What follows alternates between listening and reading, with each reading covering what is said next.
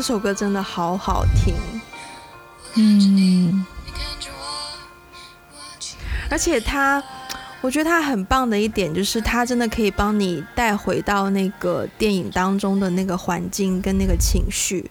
所以我那一天我看完就是《热带雨》是也是晚上，然后从油麻地的电影院出来，然后我就因为我会习惯性的看完电影之后要嗯。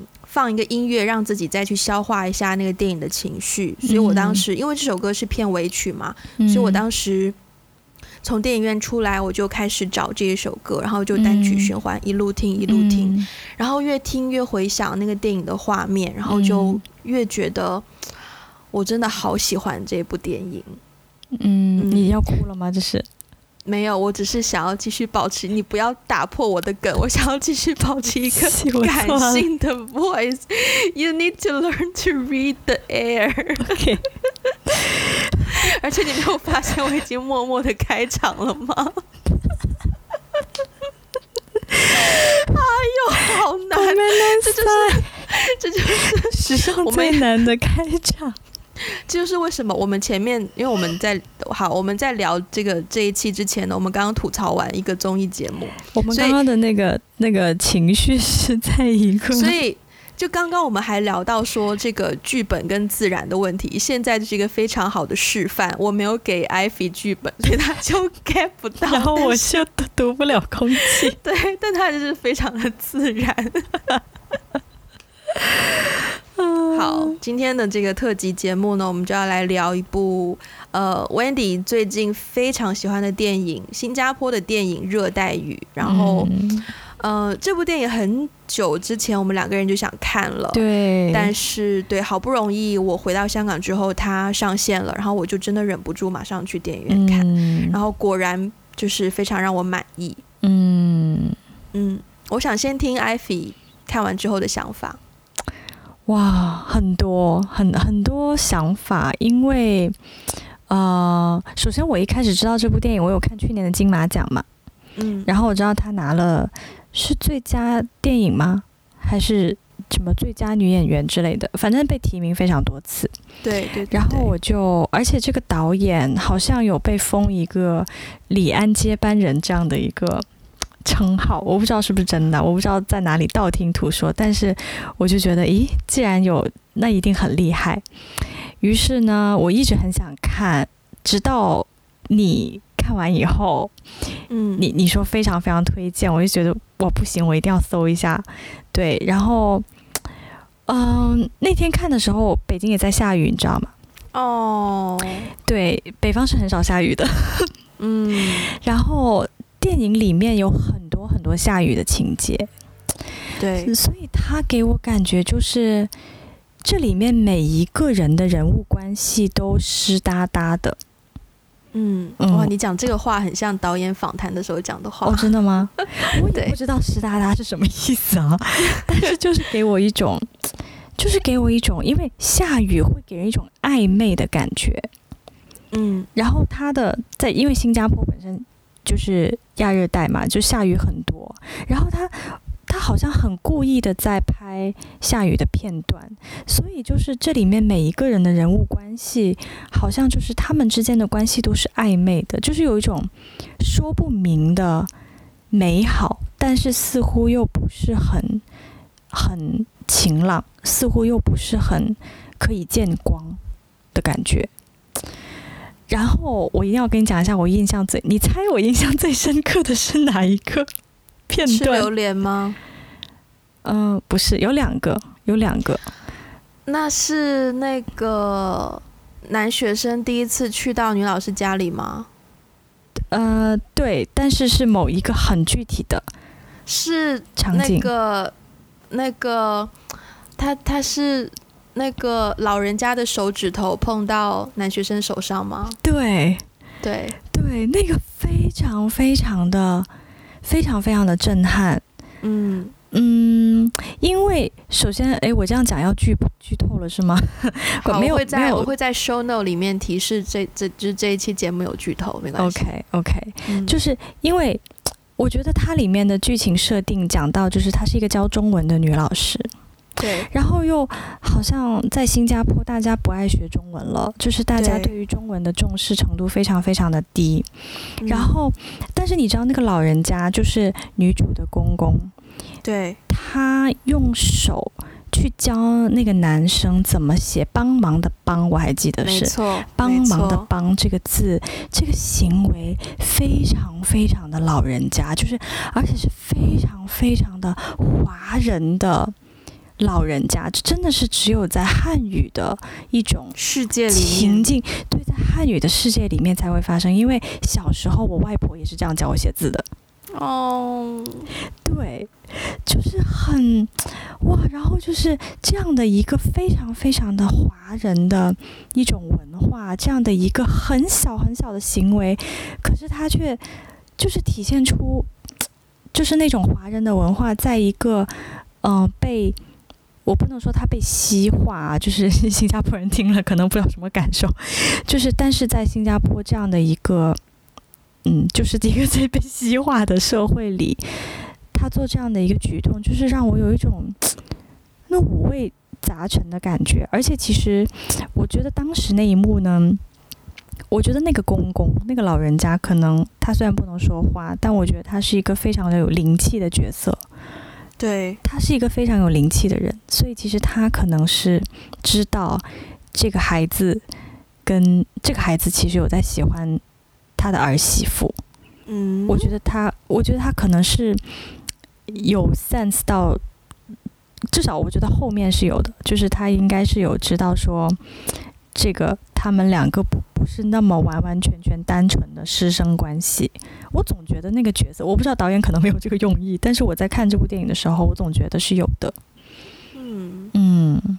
这个点我是没有想到过的，但是我很喜欢他们三个人之间的互动，就是，嗯，我也是，嗯，首先我我之前就是我写了一篇文章嘛，看完这部电影之后，然后我讲到说这个公公他只有两个字的台词，嗯，那他的台词都不是用讲的去表达出来的，嗯，其中一个就是帮，那他的表达方式就在。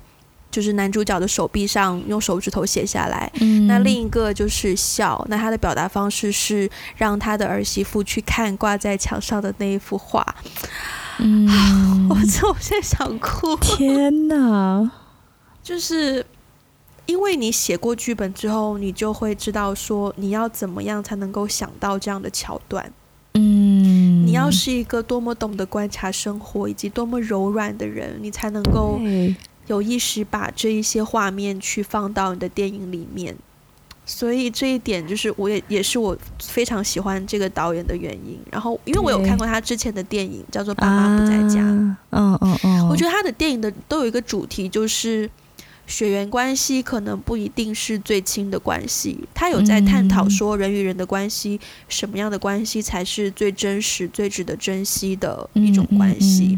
因为爸妈不在家，他讲述的一个故事就是一个小朋友，他的爸妈常常不在家，然后呢，他有一个保姆，那他他他跟他的保姆之间的关系就越来越近，越来越近。嗯，那在热带雨当中，我们可以看到的是，就是这个公公跟他的儿子之间其实是有一些距离的。对。就他跟他的儿子，你你记得开场不久就有一幕戏是女主角她喂公公吃饭，然后吃完之后呢，她就自己吃饭，然后她自己吃饭吃不完，然后她就说你要不要帮我吃？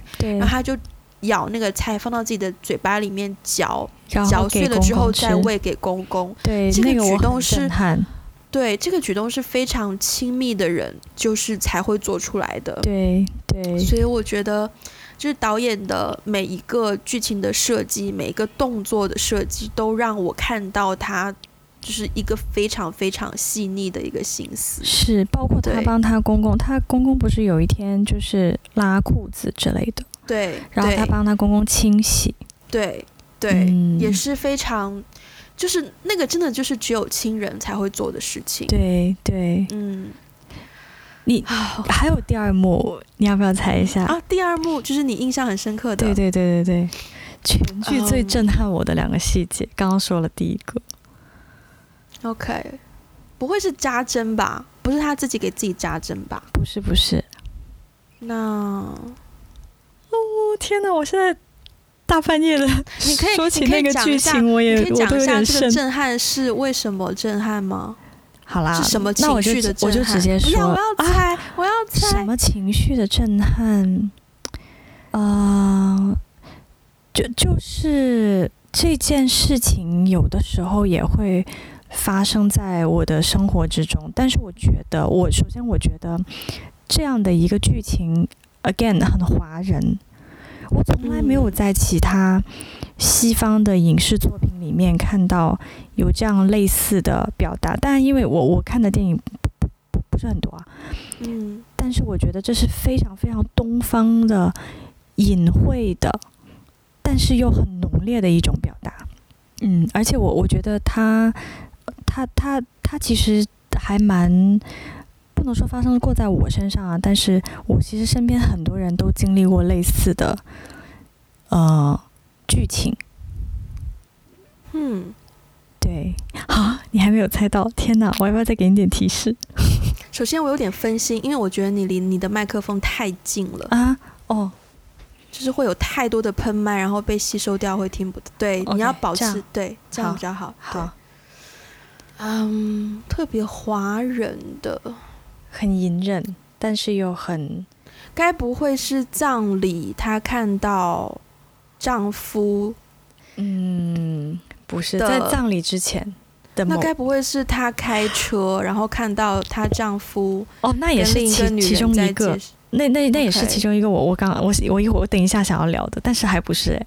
啊天哪！我现在说起这个，我我有点三更半夜的聊这个，我有点害怕。好，你讲吧，你讲吧。就是她做梦。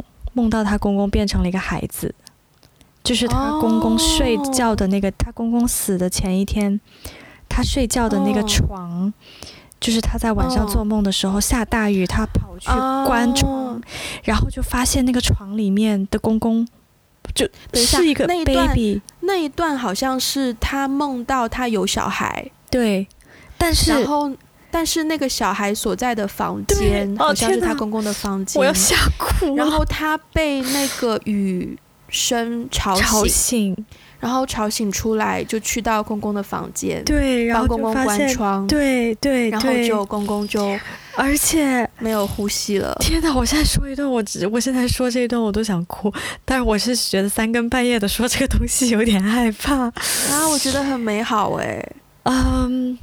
就是怎么说呢？首先，他做的这个梦梦这个桥段真的非常非常的震撼，嗯，就真的是可能全剧最震撼的一个一个一个桥段。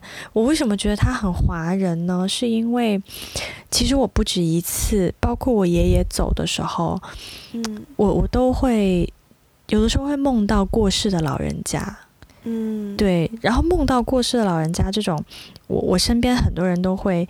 提起类似的情节，就比如说小时候跟谁谁、跟奶奶、跟外婆长大，然后好像人走了以后有一些遗憾，就会通过梦来跟你发生一些连接，这样子。嗯，所以没错，所以首先梦这样的一个描写，是我我我真的我真的没有在其他类型的那个电影里面有看到过，所以这样的一个桥段。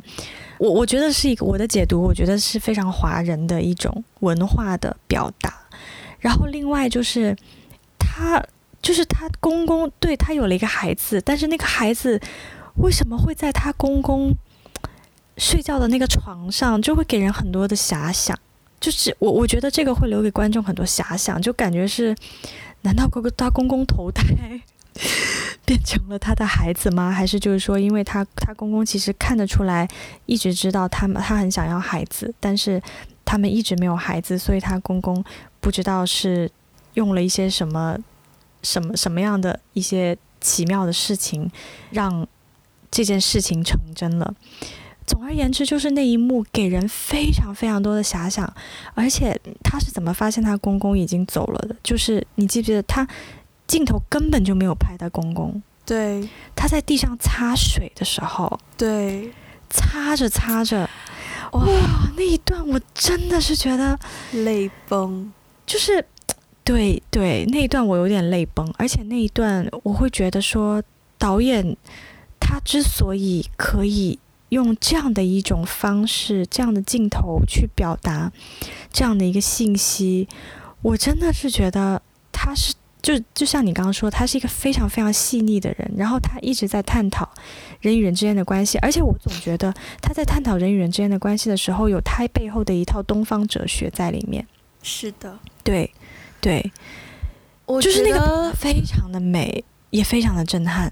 首先，我觉得那个遐想空间一定是他刻意而为之的啦。嗯，然后，但是在说到这个遐想的时候，我的遐想我没有想到说是可能老人家托梦或怎么样，我只是从一个更大的宇宙的角度去想象，就是说这个世界就是这样子，有人离开，然后又有新的生命来，它就是一个新老交替的一个自然而然的一种巡回变化。所以我觉得。但我我我是从这个角度去想的时候，我觉得非常的自然，然后非常的顺，然后我不确定它是东方还是西方，但我觉得就是这种有一种自然的感觉在里面，然后嗯，就是让我觉得很美，对，而且包括你说到就是嗯，他在擦水的时候，然后意识到公公不在了，我们只看到他的背影，对。然后我觉得那种表达方式，就是可以看出导演对观众在观赏的过程当中他的一个对话啦。因为有一些导演，当然跟电影的这个 genre 也有不同。有一些有一些电影呢，他要向你表达一个人死了，他就要他就是要很直接的给你看那个人眼睛闭上，或那个人被扎一刀或者怎么样。对对。但是就是我现在很怕又讲错他的名字，陈。哲义，陈哲毅，好害怕哦，是陈哲毅吧？不是陈义哲吧？完了，你跟我配一样的。陈陈，哎，怎么还不出来？Google 好久哦。陈哲毅，没错。OK，对，我刚讲到哪里啊？很，他通过这样的一个镜头去跟观众互互动，就是我觉得他很。心思非常的细腻，然后有照顾到每一个细节，包括观众去看到这个画面会是什么样的心、什么样的心情，他都有预想到。因为在那样的语境下，他也不应该给一个太震撼的画面，他一定要顺着那个情绪去非常 smooth 的，然后去带出一个这样的消息。所以我觉得。他其实很擅长处理这样的镜头描写，就是剧情，就是电影里面好几次其实是发生了重大的关系变化、重大的一些事件的发生，他都是通过这种不是很直接的镜头去描写的。一个就是刚刚讲那个她公公去世那一幕，还有就是那个她发现她老公在外面有一个女人。的事情不也是通过那个车的倒后镜对拍的吗？不是倒后啊，不是倒后镜拍，对倒后镜是倒后镜，对对对对，不是倒后镜拍，应该这样说，就那个镜头是在拍倒后镜，camera camera 在。汽车的后座，所以你可以同时看到倒后镜反射的坐在驾驶位的女主角的眼神，以及车的前玻璃外面左前方她老公跟另一个女人的互动。对对，我觉得这个也是非常非常的，这个处理也是非常非常的微妙。它一点都不直接，但是它又很有冲击力，就是它同时展现了女主角的心情。其实。首先，我觉得这个女演员太厉害了，我不得不说，我已经很久没有在荧幕上看到一个女演员的表演可以这么的，她好像天生就是为了这个角色而活的感觉。她的每一个，你有看过她平时的妆容吗？没有，她跟戏中的角色的那个风格完全不一样。她，你你看她平常的照片，她是一个蛮张扬的形象，但是在她这部戏里面，她整个化妆。以及她的服装打扮的非常的收敛，所以我觉得那我就更敬佩她了。对，化妆啊什么都做得很好。嗯，而且就是她的演技，因为比如说像到后镜那一幕，她要通过她的眼神，她不是通过全身哦，他是通过他的眼神去演。他看到那一幕的愤怒、震撼，嗯，还有很多很多就是被背叛的很多的心情，都在他的一双眼睛里面表达出来。包括他叫他公公就是起来，发现他公公已经走了，他只有一个背影，哎，嗯，可是那个背影很有戏，真的，就是我觉得人家拿最佳女主角啊。对，还有还有一个也是让我觉得很震撼，没有直接拍出来，但是也很震撼的剧情反转，就是她发现自己怀孕的那一幕。我有点点忘记耶，就是她不是一直会验。拿验孕棒验自己嘛，然后她要搬家嘛，她跟她老公离婚，签完离婚手续，她要搬家，收拾家里的时候，发现那个呃厕所里面的那些验孕棒那些东西都掉出来，还还剩一只，她就想说那就验一下好了。结果她验完了以后，镜头完全离开了厕所，离开了她，离开了很多地方，镜头完全在拍家中的其他地方，可是听到了她的很大声。中的哭和笑，同时有在哭，他同时好像有同时也在笑的那种感觉，他完全就是在拍一个空荡的家里，然后但是有一个女人在不知道因为什么事情，在好像受了刺激一样的哭，对。他完全没有拍他的脸，可是就是那那一种，他只是在拍一个氛围而已，但是就完全拍出了。他当时的心境，还有当时，就是就是这个是一个很重大的一个转折吧，我觉得。嗯嗯，呃，我觉得首先因为这个剧本也是导演自己写的，所以他在磨这个剧本的过程当中，他一定已经有了很多的画面去带出各种各样的信息，所以。嗯，我觉得首先“处理”这个词放在这里去讲它，可能有点不合适，因为等于一切的发想都是他构思出来的。嗯嗯，当然可能在摄影方面会有摄影师的加入，会有摄影师给的 idea 啦。嗯，对。然后，所以我觉得我也很羡慕一个导演可以拍一个这么个人的作品，就是个人的风格很强烈，然后是一个非常完整的表达。了解。嗯，至于有人说他是下一个李安，嗯，你同意吗？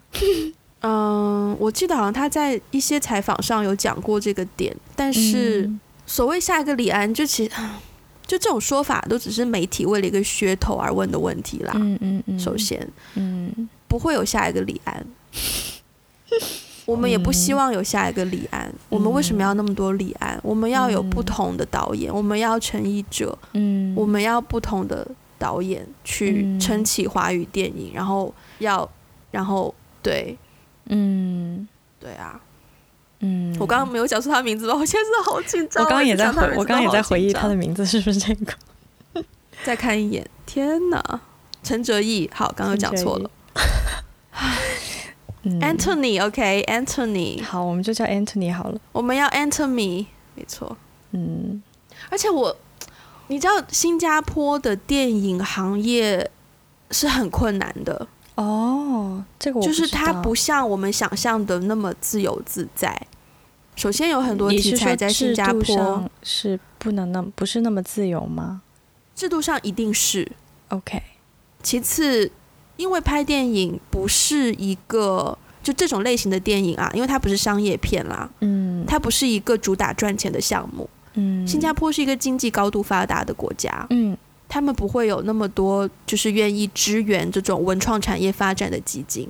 嗯，所以在这部电影，就是我之前听那个《感官一条通》，他也讲到他在拍戏的时候找场地，就是也也会碰壁呀。嗯嗯，就常常制作上会遇到很多的困难。嗯，然后我也很佩服的，就是他在一个那就是那样的环境下，但是。一般来说，我有见到过，就是在一个不好的环境下的导演，年轻导演也好，那他拍出来的作品，你是会很明显看得到，他中间有很多的刺，有很多的埋怨，有很多的 complain，想要通过他的作品去表达。嗯，可是热带雨当中，你看到的是爱。嗯，所以我就真的觉得这个导演的包容性非常非常的强，然后他有很多很多的爱，然后他可以把他现实当中。的那一些不爽，然后不要去强加在自己的作品当中。他是非常尊重这个电影，然后让他去换，因为他其实这部电影也想要讲，就是华语在新加坡非常的不受重视。他也有一些这种社会的话题在，可是他没有把这样的话题拍成一个愤世嫉俗，他没有。对，他用他用人性最大的爱去。围绕整部电影，然后甚至于也让你可以接受说我们都没有讲到的，就是所谓的禁忌的师生恋这个点。是是是，他让你去进入了这两个角色，然后不能说完全体谅吧，但是至少就是愿意接纳这两个角色，然后不会让你觉得说所谓的禁忌是多么的禁忌，因为人跟人就是很微妙，人跟人之间。很容易就会产生不同的情感，而且那个情感不一定要那么强烈的被鉴定为所谓的爱情，还是友情，还是亲情。嗯嗯嗯。因为人跟人之间的互动跟联系本来就是模模糊糊的，本来就是暧昧的。嗯。所以男主角会觉得那是爱情，但女主角就很明确的知道那不是。嗯，可是他不，他就是不忍心伤害这个小男生啊！这么天真的一个小男生，我喜欢武术，我就要好好的练武术。我我爱我的父母，所以他们要我学中文，我就努力学中文。就是这么单纯的一个小男生，谁会忍心要伤害他？嗯，所以我就，哎，我就真的很爱这部电影。不过话说回来，听你这么讲，这个导演的两部作品，好像其实都是在讲一个，就是在新加坡的。比如说，这个男主角在成长过程当中都是缺乏父母的陪伴，所以他的感情都会转移给保姆，或者是转移到老师身上。他其实是一种感情的需要，但是他会错把这种感情的需要当成是爱情。听起来好像他这两部作品有一点异曲同工的主题。其实这是他的一个成长三部曲。哦，因为第一部《爸妈不在家》的男主角才上小学吗？还是幼稚园？嗯，是同一个男演员。我也发现了，对，嗯，然后到了这一部戏，其实他。他拍这部戏的时候，一开始是很刻意不想要找同一个男演员，嗯，但是他在整个新加坡做了太多太多的就是 casting 的工作，都找不到那么合适的。因为一开始这个剧本，那个男主角他不是学武术的，就这个剧本原本男主角是游泳队的，因为他想要跟水有更多关系，我觉得，就原本是游泳队，但是后来就是 casting 了很多都找不到合适的，才说哦，那就试试看，就是。原来的这个演员，然后发现说 还真的蛮适合的，然后加上这个男演员本身他就一直学武术，嗯，所以呢才改成说哦他是武术队这样子，嗯嗯嗯，对，我觉得改成武术队之后，有一种为这个电影增加了一个很神奇的调料，哎，嗯，因为武术至少我作为一个观众看完以后，我会觉得说，那新加坡在一个。中文并不是很被重视的环境下啊，那练武术，武术这件事情，OK，就是非常 Chinese。而且说实话，即便是我们现在在中国大陆，谁要练武术？练武术很不酷的，对。但是他在这样里面设定了男主角这样的一个，在大众的眼光当中练武术很不酷。对，帮你补充一下，不只是在中国大陆。不只是在年轻人，就是在所有人的眼里，练武术好像不是所有人，是大众。大众，好好好好好 好，在大众眼里，练武术并不是很酷。但是在本身中文就已经在新加坡社会不是很受重视的情况下，男主角竟然在练武术，就是他的这样的一个设定，会给我感觉他在男主角身上有很多呃华人的元素。那这个女主角也很妙，嗯，首先我没有在新加坡生活过，但是我去过。那女主角在电影里面她是坚持讲中文的，嗯，就是她跟老师、其他老师的对话，老师跟她讲英文，她会用中文去回答。这个我也觉得蛮妙的。我可能要补充一个背景，就是我不知道你会不会。看了当看的当下有没有意识到那个马来西亚跟新加坡两个国家的反差？对，有这个女主角她是马来西亚人，马来西亚人过去的。对，然后她的哥哥还是表哥，就是有一个卖榴莲的哥哥吧，应该是也是马来西亚过去的嘛。因为新加坡跟马来西亚非常非常近。我当初去马来西亚拍戏的时候，我们住的地方是柔佛州。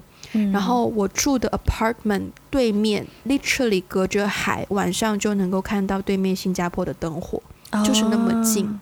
对，嗯，所以新加坡跟马来西亚本来就是非常近的地方。嗯，然后呢，我之前听访问也有听到说，那个导演他有就是想要去表现的，就是新加坡呃，马来西亚，新加坡一直在下雨，但是当他回到马来西亚之后，才终于看到阳光，以及说。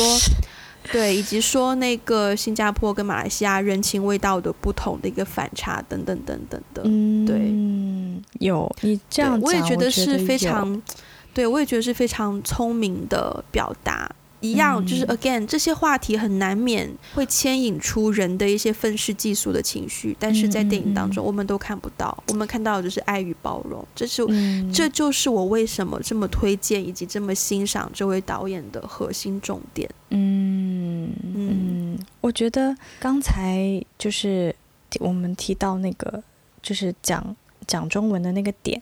就是中文老师这个设定，总而言之，就是我觉得导演有很多的心思，就是他的他有很多想要表达的东西太多了。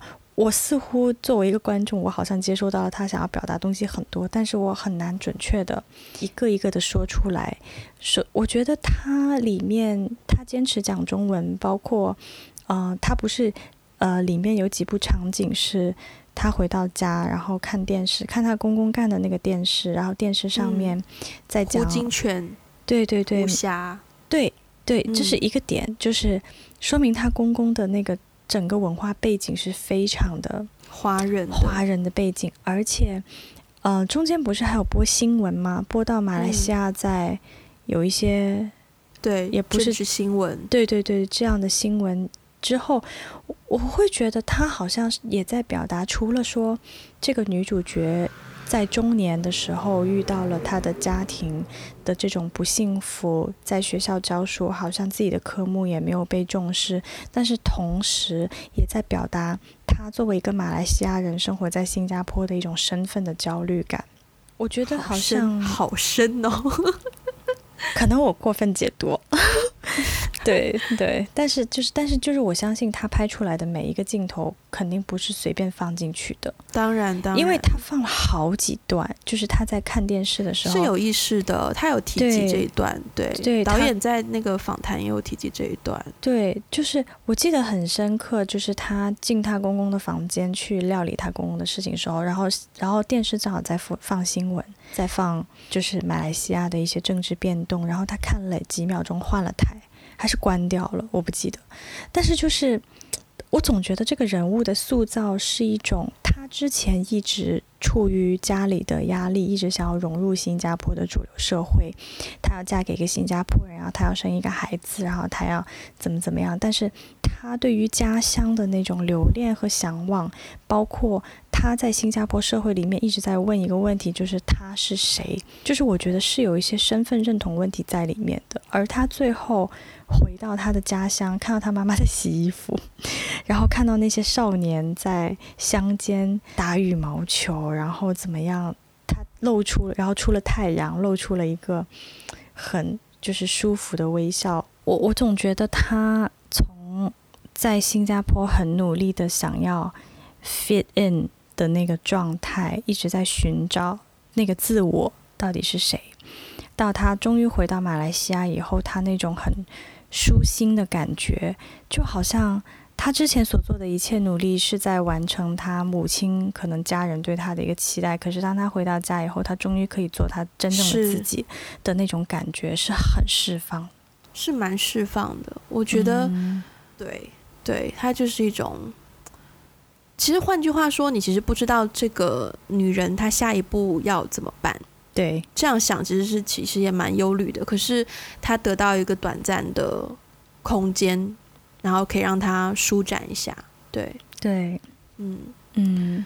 我觉得我们已经讲了很多了，对呀，已经超过特辑的时间，很深层次的在聊，哎，一个不小心聊成了一个正式的节目。不知道大家会不会喜欢我们这种聊电影的形式？但是如果喜欢的话，可以就是在各平各个平台告诉我们，然后或者说，因为我我啦，至少我这一期节目，我有刻意的用一个比较感性的嗓音 来做一个呈现，所以如果大家喜欢的话，也可以告诉我们。那我们对在各个平台各个平台都有上架，可以在 Instagram、呃微博，还有我们的博客 We Got a Blog dot com，那上面也会有我写的关于热带雨的这一篇，如果大家还没有看的话，记得要去看一下哦。